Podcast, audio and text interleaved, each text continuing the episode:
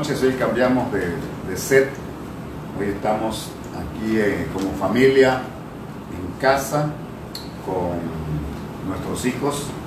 Y eh, vamos a compartir el tema que corresponde a esta semana y se llama Padre, perdónanos. Eh, esto nos remonta al Calvario. Alguien fue el que expresó estas palabras, esta oración, esta intercesión. Aquel que pues hace una semana se estuvo conmemorando, no, no se pudo celebrar como se celebraban otros años, eh, como que este año sí fue de quietud, como que este año sí fue de arraigarse o encerrarse como se hacía anteriormente. Yo recuerdo, yo viví una época en la que en el tiempo de la Semana Santa lo que menos se hacía era salir a pasearse, guardaban todas las herramientas, todo lo que tenía que ver con la cocina, machete, no se podía tener machete a la mano, todas esas instrumentos, esas herramientas de trabajo estaban guardadas porque era una semana de respeto. Han ido cambiando los tiempos y como dice la palabra, todo ayuda para bien. Y en esta semana, ¿cuánto no ahorraron?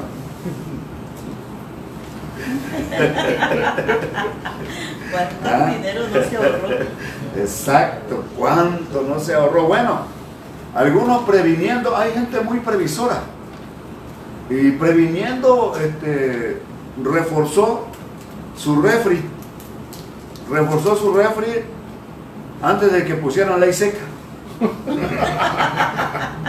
Porque hay gente prevenida. aquí estamos en casa y aquí estamos este, también eh, disfrutando eh, esta reunión y es una realidad. Nosotros, la mayoría de los que están aquí, Ahorita todos parecemos muy santitos, de hecho lo somos, pero antes éramos unos grandes sinvergüenza. Y para este tiempo también. Allá andábamos, ¿eh? Pero bueno, gracias, gracias a Dios que pues, al menos una de las cosas que comentamos eh, nosotros es que a mí no me está afectando esto porque yo tiene tiempo que como vivimos en la iglesia, de la recámara a la iglesia, y de la iglesia a la recámara sigo igual. No tengo ningún problema, ya estaba ya acostumbrado. Así que eh, la vamos llevando bien. ¿Qué es eh, el virus que toda la vida, cómo se llama ese virus que todo el tiempo afecta más que el que está ahorita? Este virus no está gobernando, ¿eh? Este virus no está gobernando. No hay que declararlo así. No hay que declararlo así, no está gobernando. De hecho, los informes, las investigaciones hablan de que han muerto más gente por otro tipo de enfermedades. Ayer estaba yo escuchando las noticias cuántos mataron, cuántos asesinaron en un día más que los que murieron de coronavirus. O sea, hay situaciones más difíciles, más críticas, y el virus que está afectando a mucha gente desde hace mucho se llama odio, producido por la amargura. Odio, resentimiento, rencor, todo eso de uno mismo sale, de la misma persona sale. Y el odio no puede salir con nada si no es con el perdón absolutamente con nada. No hay tu liberación de odio. No hay que te voy a sacar espíritu de odio, no. No es bíblico, no aparece ni un caso así. Pero sí aparece la exhortación, el consejo de que se perdone. Y esta frase con la que iniciamos el tema, la expresó nuestro Señor. Él oró, él estaba orando, fíjense, en ese lecho de dolor, intercedió. Él le pidió al Padre, Padre, perdónalos. Esa fue la frase de nuestro Señor y algo que a mí me mostró el Señor, lo voy a, enseñar un poquito más adelante, de algo sumamente tremendo en, esa, en esa frase. Pero tenemos que aprender en primer lugar que Jesús nos enseña a perdonar y siempre será más fácil hacerlo si confías en su palabra y seguir. ¿Por qué es difícil perdonar? A alguien por ahí le va a estar hablando el Señor. ¿Por qué se dice es difícil? Bueno, oiga lo que dijo, o lo que dice más bien el diccionario de la Real Academia Española. Perdonar tiene la definición, define perdonar como renunciar a un derecho, a un gozo, a un disfrute. Santo Dios. Miren, la Real Academia Española habla algo en una manera que lo dice la Biblia. Uno tiene derecho a odiar. Uno tiene derecho a perdonar. Uno ejerce el derecho que uno quiere. Nadie me puede obligar a mí a odiar, nadie me puede obligar a mí a amar. Yo lo decido. Y el odio se disfruta. Pero cuánto daño no causa. Amar se disfruta, odiar también. ¿Qué prefirió el Señor? ¿Qué nos enseña el Señor? Es que odiar va a traer una consecuencia. ¿Cómo se puede disfrutar el odiar cuando una persona le desea algo mal a otro por lo que le haya hecho? Vamos a algo concreto, vamos a algo cierto. Me hizo algo. Lo odio. Odio a esa persona por algo que me hizo, comprobado. No es que me dijeron, porque algunos agarran coraje por otro, agarran odio por otro, nada más porque le dijeron y a veces ni cierto es. Ese es un odio más vano que el que puede decidirse uno sentir por alguien que te hizo algo. Ciertamente, te lo hizo. Y miren que algunas veces dentro del pueblo de Dios, conociendo el amor de Dios y conociendo el ejemplo del Señor, todavía tenemos ciertas situaciones entre hermanos, entre familia, y se presume de conocer a Dios. Presumimos de conocer a Dios, pero no seguimos el ejemplo principalmente de decidir perdonar en medio y a pesar de todo lo que me pudieran haber hecho. Es un derecho y cada quien decide. No le echen la culpa a nadie. Nadie convence a nadie. Yo no la convenzo a ella de odiar a alguien y ella no me convence a mí de odiar a alguien. Tampoco me puede convencer de amar a alguien y yo a ella. Ella tiene su alma, yo tengo la mía. Yo decido sobre mi alma, ella decide sobre, sobre su alma de ella válgase la redundancia, y ella es la que decide qué brota de su alma. ¿Y cómo lo demostramos? Con hechos reales, palpables. ¿Cómo se ve a una persona cuando te cae mal?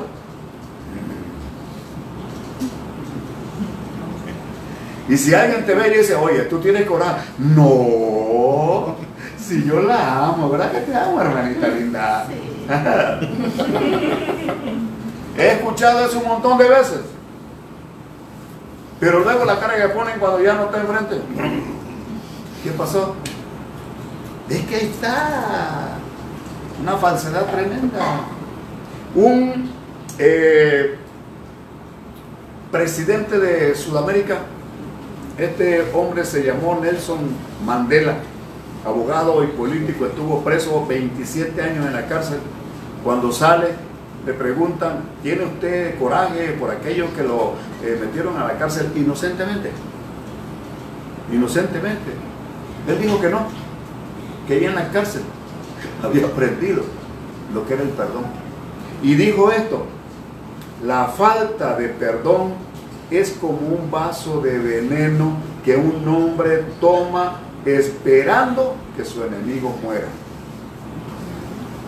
Tremendo.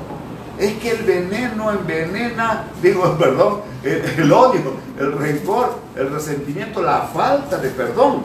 Es un veneno que está consumiendo al que siente ese rencor por alguien. Yo lo he enseñado muchas veces. Podemos tener alguna situación entre nosotros. Sucede que ciertamente hubo una situación, eh, por decir así, algo a ella y ella me tiene coraje a mí. Sucede que yo voy delante del Señor, yo le pido perdón al Señor, el Señor me perdona, me limpia de ese pecado y ella no me ha perdonado. Yo estoy limpio delante de Dios y ella todavía siente algo contra mí. ¿Quién está recibiendo el mal? Es un rencor vano. Y así suele suceder muchas veces. Un teólogo estadounidense dijo, perdonar, oigan bien esto, ¿eh? perdonar es como liberar a un prisionero y descubrir que ese prisionero eras tú.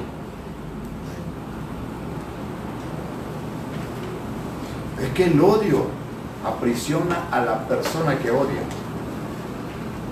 Causa daño. Es una amargura. Y está comprobado. Está comprobado que una persona que aprende a perdonar vive más feliz y sana. Tanto de su sistema nervioso como de todo. Aprende a perdonar. Yo pregunto aquí a los que están oyendo, ¿cuántos quieren aprender a perdonar? A ver aquí los que estamos aquí, ¿cuántos quieren aprender a perdonar? Ok, espera más ofensas. Ah, no me dijeron amén. Pues sí. Es que no se puede perdonar si no somos ofendidos. ¿Qué le dijo el, apóstol Pedro al Señor? ¿Hasta cuántas veces tengo que perdonar a mi hermano? Hasta siete. O sea, él preguntó y él puso límite. O sea, hasta ahí nada más aguanto. Hasta ahí nada más aguanto. ¿Ah? Y el Señor le dice, yo no te dije hasta siete. Digo, ¿por qué te autodisipulas tú? Cuando uno se autodisipula hasta con la Biblia, uno mismo minimiza la cantidad de sus errores, de sus fallas, de sus pecados.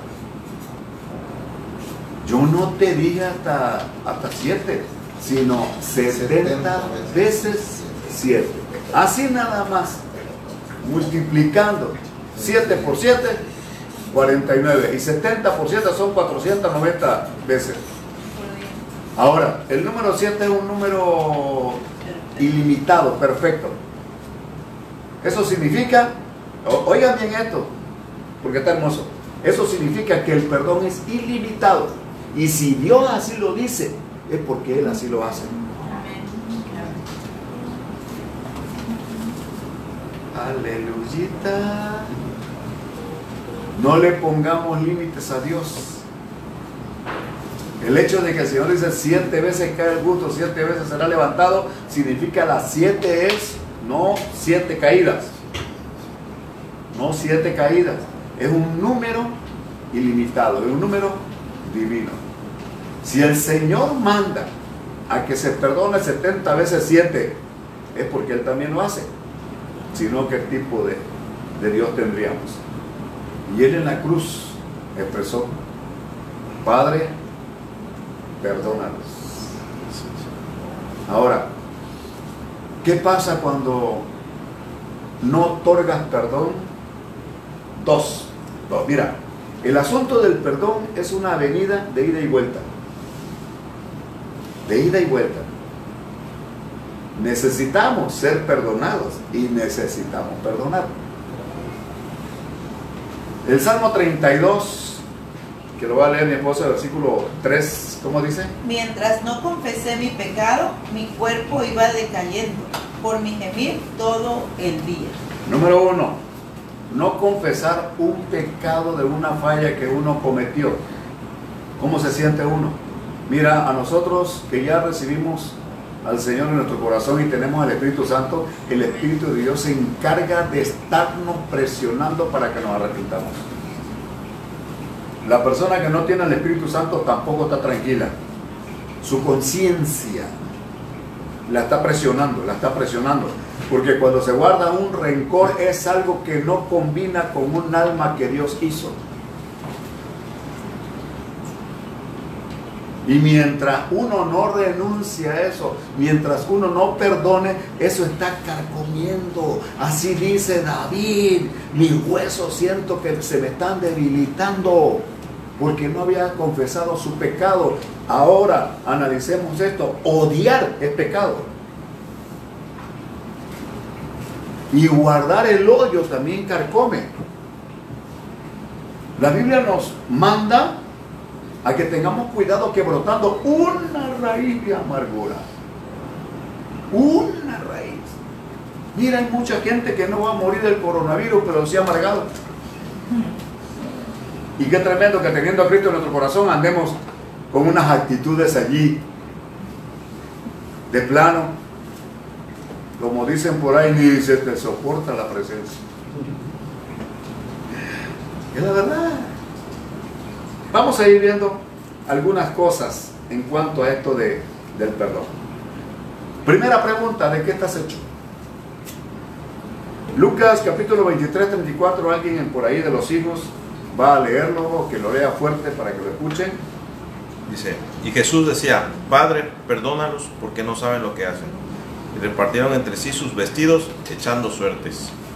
¿Qué dijo el Señor? Mira, el Señor está en la cruz, miren, voy a hacer la ilustración, está en la cruz y está viendo a todos aquellos, a todos aquellos. No estaban allí sus discípulos, acuérdense que los discípulos huyeron, pero estaban ahí, mírame acá, estaban ahí los religiosos, los fariseos, los saduceos, los escribas, disfrutando el espectáculo, burlándose del Señor. ¿Cómo los vio el Señor? Los vio con amor. Los vio como unos ignorantes pero conocedores de las escrituras. No solamente se trata de conocer las escrituras. Los religiosos de ese tiempo la conocían, pero el Señor viene a darles una, una interpretación diferente y no les pareció. Ninguno de ellos fue maestro del Señor. Y eso es lo que más coraje les daba. Por eso le decían, ¿y este de quién lo autoriza? Si ninguno de nosotros lo, lo discipuló. Tremendo eso, tenían celos. Y como al Señor lo seguían porque el Señor hablaba la verdad. ¿Sabe para qué lo seguían ellos? Para probarlo. A ver si conocían las escrituras. Hasta el diablo andaba ahí también con ellos. Para tratar de probar. Y el Señor les comprobó quién era y no le creyeron. Pero está allí en la cruz. Está en sufrimiento. Aquellos están allá disfrutando. ¿Qué estaban haciendo los soldados? Agarrando su ropa fina de una sola pieza. No tenía costuras, así como él fue. No tenía costuras, no tenía doblez. De una sola pieza. Y como valían tanto sus ropas, me están oyendo por ahí religioso, valían tanto sus ropas, mira, ninguna de ninguna buena marca le llegaba. No le llegaba la calidad al costo que tenía esa ropa. Tanto que dijeron, mejor la rifamos, mejor no la sorteamos, para no desperdiciarla. Y alguien se quedó allí con su ropa. La sortearon el Señor está viendo todo eso. ¿Y qué hace el Señor? Invoca al Padre. Y le dice, Padre, perdónalos porque son unos ignorantes. El hecho de llamarlos ignorantes es decir, no saben lo que hacen, aunque tenían conocimiento bíblico. Con todo y conocimiento bíblico, de repente anda dando testimonio de amargado de rencoroso, de resentido. En otras iglesias, aquí gracias a Dios la nuestra ya no hay. Allá por esos lugares donde han dado por allá se ha encontrado un montón, aquí no. Gracias a Dios. Pero tremendo esto. Miren, el Señor no declaró perdón hacia ellos, pidió al Padre que los perdonara. Porque todo pecado es contra Dios. Así lo digo el hijo pródigo, es pecado contra el cielo y contra ti. Todo, todo lo que tiene que ver con el pecado, o sea, raro, no dar en el blanco, es contra Dios. Y a quien debemos dirigirnos para un perdón es a Dios. El mismo Señor lo hizo. Escúcheme bien y sin afán de ofender. Pero si usted se siente ofendido, pues no es mi intención. Pero quienes sí aparecían al pie de la cruz era su madre María y el que se dice en la escritura que era su hermano Juan. El Señor no recurrió a María para perdón de los demás, recurrió al Padre, porque es el único que puede perdonar pecados. Cuando el Señor perdonaba pecados en el nombre del Padre, lo cuestionaban los vaticanos, ¿cómo se atreven a perdonar pecados? Pues para que vean, decía el Señor, mire cómo el Señor era... ¿ah? Pues para que vean que sí puedo perdonar pecados, le dijo, levántate, toma tu lecho y anda, y tus pecados son perdonados. Ándale. Quería ver eso, pues eso es. Me encanta la valentía del Señor.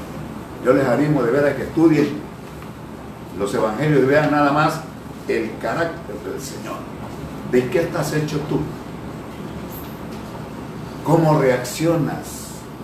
Mi hermanito, mi hermanita del alma, cuando hay ofensas. ¿Cuál es la reacción? ¿Cuál es la actitud? ¿Sabe que lo que habla de tu madurez es tu reacción? No lo que se diga y menos tu defensa. La mayoría de nosotros minimizamos el asunto. No, si yo no tengo coraje, le tenía. Ya lo perdoné. Eso sí, que no se me ponga enfrente. Pero ya lo perdoné. No lo quiero ver. Pero ya lo perdoné. Lo ven por un lado y le sacan la vuelta. Y van por otro. ¿Mm? Allí es donde vamos a demostrar realmente qué traemos en el corazón. Si ya no hay odio, ¿qué debe haber? Amor. Amén. Cuatro palabras tiene el amor, cuatro también, digo, perdón, letras. Cuatro también tiene el odio.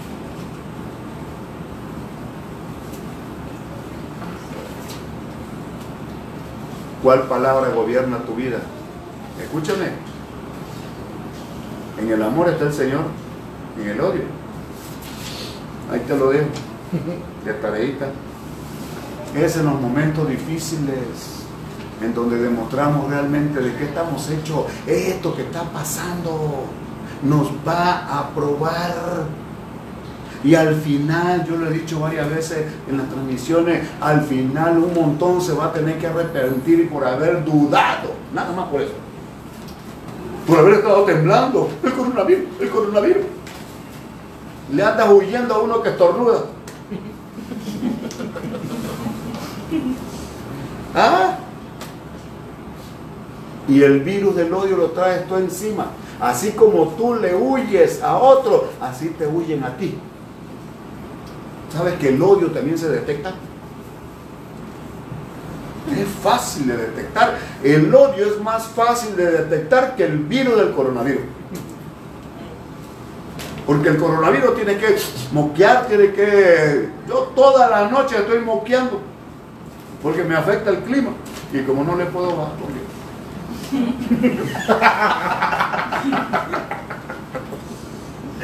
Aleluya.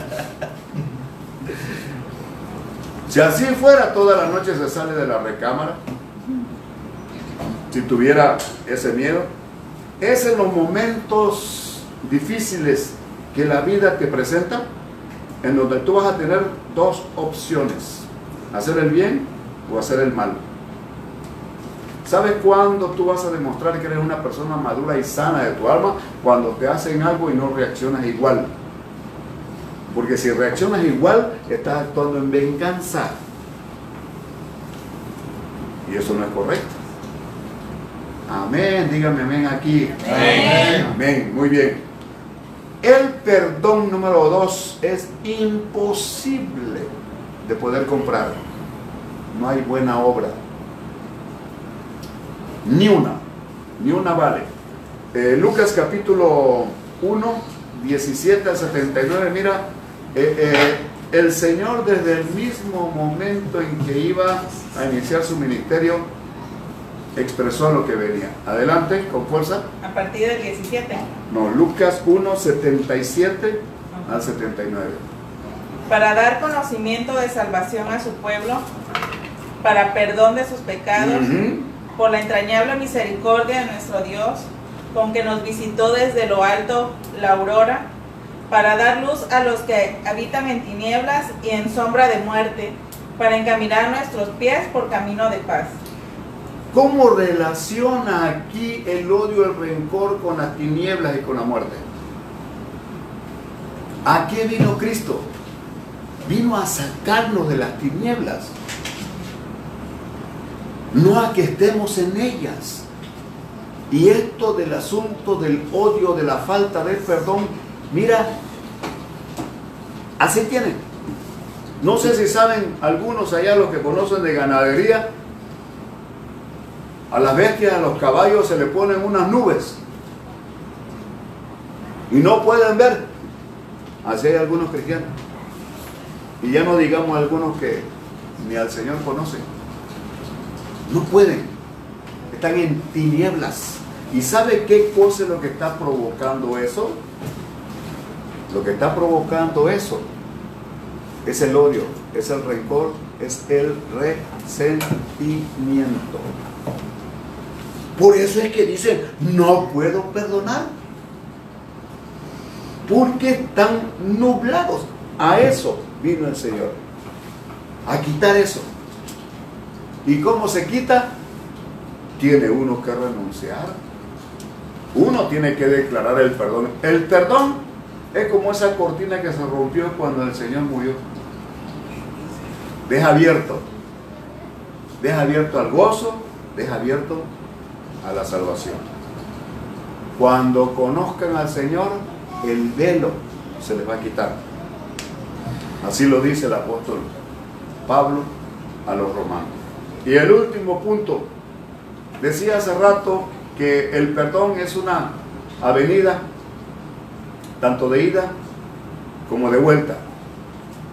Dando es como recibimos. Mateo capítulo 6, versículo 12. Y perdona nuestras ofensas, así como también nosotros perdonamos a los que nos ofenden.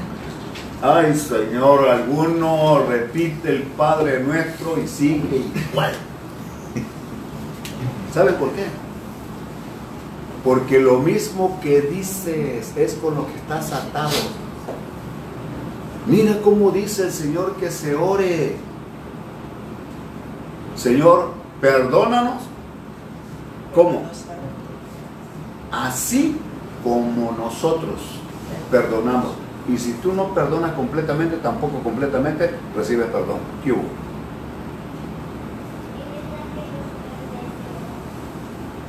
Hay que perdonar de una manera completa. No a medias. Escúchame, en el perdón no se pone condición. O lo das o no lo das. No es decir, voy a perdonarnos nada más hasta aquí. Lo medio perdono. No, no perdonaste nada. Y la palabra lo dice, perdona nuestras ofensas así como nosotros perdonamos. Y si tú medio perdonaste, también recibiste medio perdón. Pero como el Señor lo que quiere es un perdón completo, el Señor quiere perdonar completamente y óyeme bien, el Señor perdona total y completamente nuestros pecados cuando nos arrepentimos.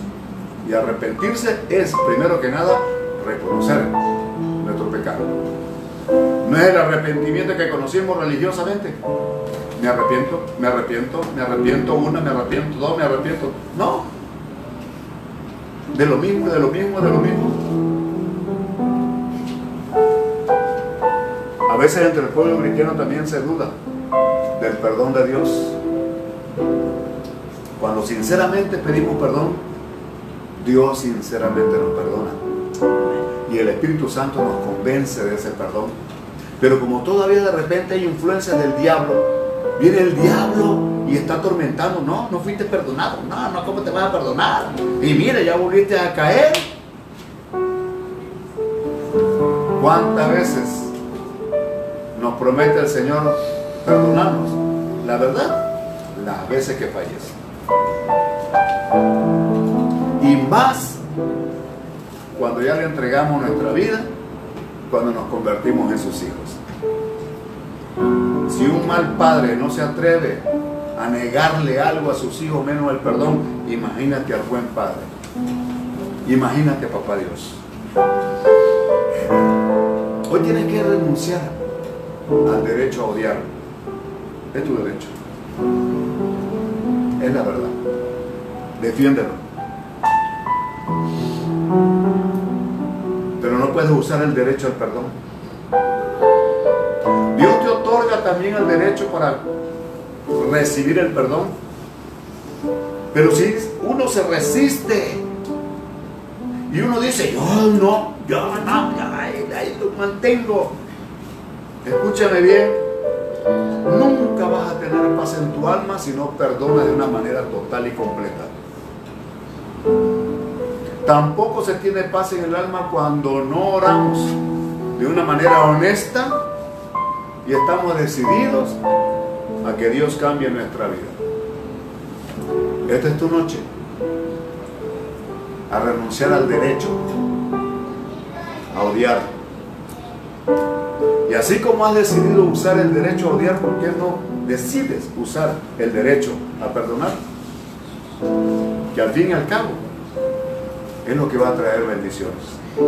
Quiero concluir, si estás decidido, decidida, arrepiéntete para que recibas el perdón que Dios te da y para que tu corazón sea libre de las cadenas que solito o solita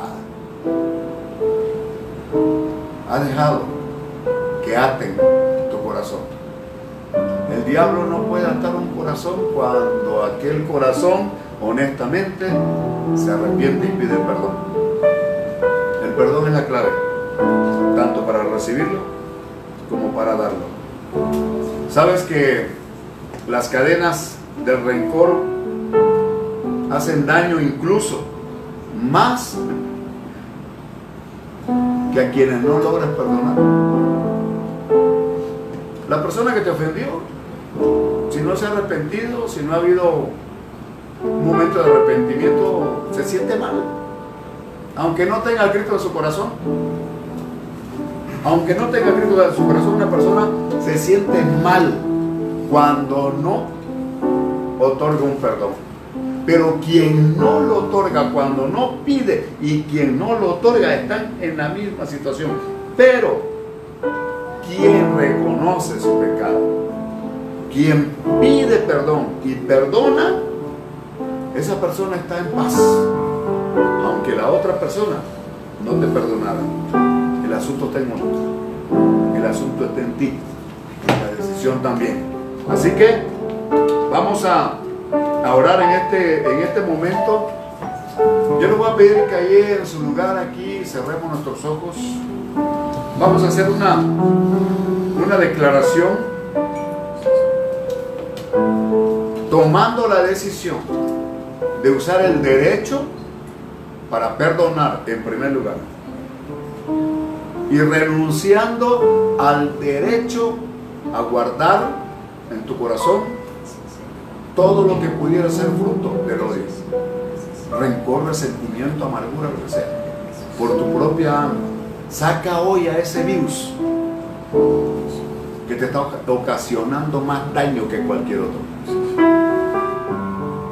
Hagamos una oración, todos digan conmigo, Señor Jesús, hoy decido por mi propio bien perdonar definitivamente, totalmente a todos los que me hayan hecho daño de año en año, desde mi niñez hasta la fecha. Hoy te pido, Señor Jesús, que me ayudes, que me ayudes, que vengas, que vengas, que tomes mi vida. Que tomes mi vida. Y que tú saques, que tú saques, tú saques de mi vida todo aquello que me esté causando daño. Renuncio a guardar algo que inconscientemente, que ignorantemente he dejado en mi ser. Hoy decido perdonar absolutamente todo, porque también yo necesito perdón. Yo necesito el perdón sobre todas mis fallas, sobre todos mis pecados. Por eso, Señor, decido perdonar. y decido buscarte a ti, al único que puede perdonar multitud de pecados. Al único que con su sangre preciosa me promete limpieza, al único que está escrito en la Biblia que puede perdonar y limpiar todo pecado. Aquel Jesús que murió inocentemente en la cruz del Calvario. Y yo creo que a través de su sacrificio y aceptando ese sacrificio en mi vida, su sangre preciosa es derramada sobre mi vida para cobertura, para redención, para liberación, para protección. Gracias Señor Jesús. Gracias Padre bueno. Gracias Espíritu Santo. Manténgase ahí. Yo le voy a pedir a mi esposa que ore por todos los que están en este momento atentos, por los que en algún momento van a escuchar, si no pudieron en esta hora, van a escuchar esta palabra y que aún en ese momento también puedan recibir la paz del perdón. Padre, en esta hora, Señor, pongo a cada familia, a cada persona, donde quiera que estén, Señor, en las diferentes partes del mundo, Señor. En esta hora los ponemos bajo tus alas preciosas. Y en este momento, Señor, yo declaro que tú capacitas su corazón y su mente para que entiendan, Señor, cuál es tu perdón. Que tú les has perdonado de todos sus pecados. Que tu palabra dice que nuestros pecados tú los echaste a lo profundo del mar. Pero en esta hora, Señor, yo declaro que toda raíz de amargura es erradicada de sus corazones.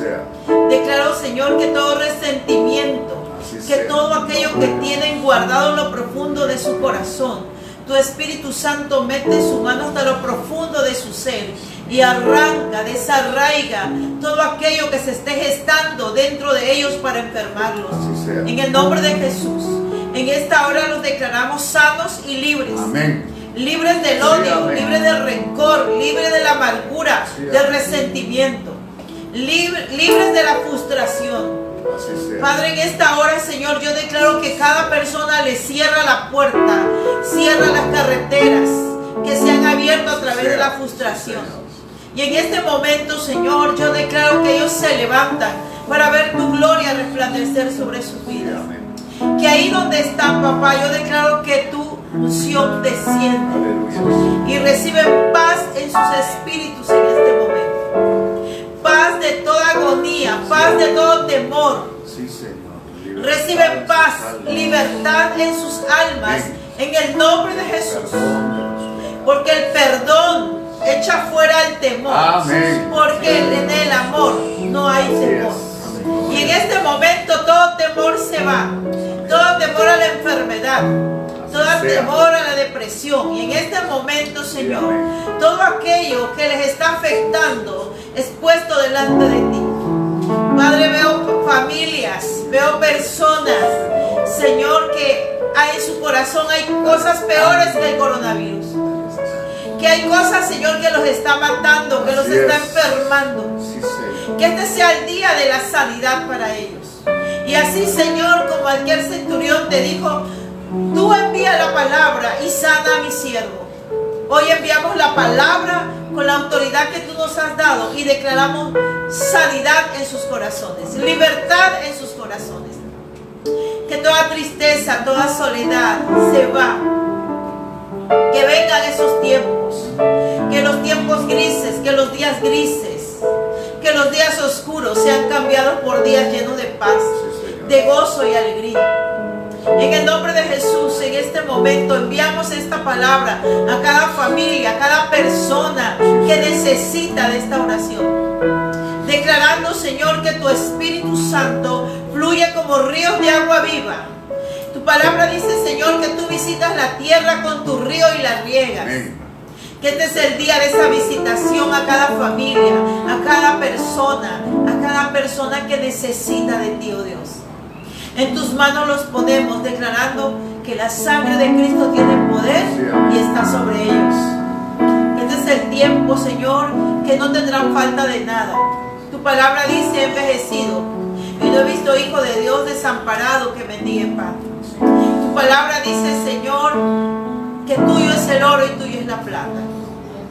Tu palabra dice que aún en tiempo de escasez tendremos para comprar. Y yo declaro esta palabra sobre cada hijo tuyo que la crea, Señor. Así sea. Que no van a tener falta de nada, que el aceite y la harina, su alacena, Señor, estará siempre llena. En el nombre de Jesús. Hoy bendigo a aquellos que no tienen trabajo, Señor. Yo declaro que aún a los cuervos mandas para su apoyo, Señor. Porque tú eres el Dios, Señor, que nos sustenta, que nos sana. El Jehová Jireh, el Jehová Rafa, el que nos sana, el que nos sustenta, el que provee, el Dios de paz. Gracias por este hermoso momento, Señor. Gracias porque sabemos que tú reinas, porque eres el soberano Dios. Y be- bendecimos a cada persona que está viendo, Sí. Señor, esta transmisión y por los que la van a ver. En tus manos los podemos, declarando, Señor, que tu poder impacta sus espíritus y sus mentes. En el nombre de Jesús, enviamos la palabra de restauración, de sanidad en sus vidas, en el nombre de Jesús. Hoy te damos gracias, Señor. A ti sea la gloria, a ti la honra.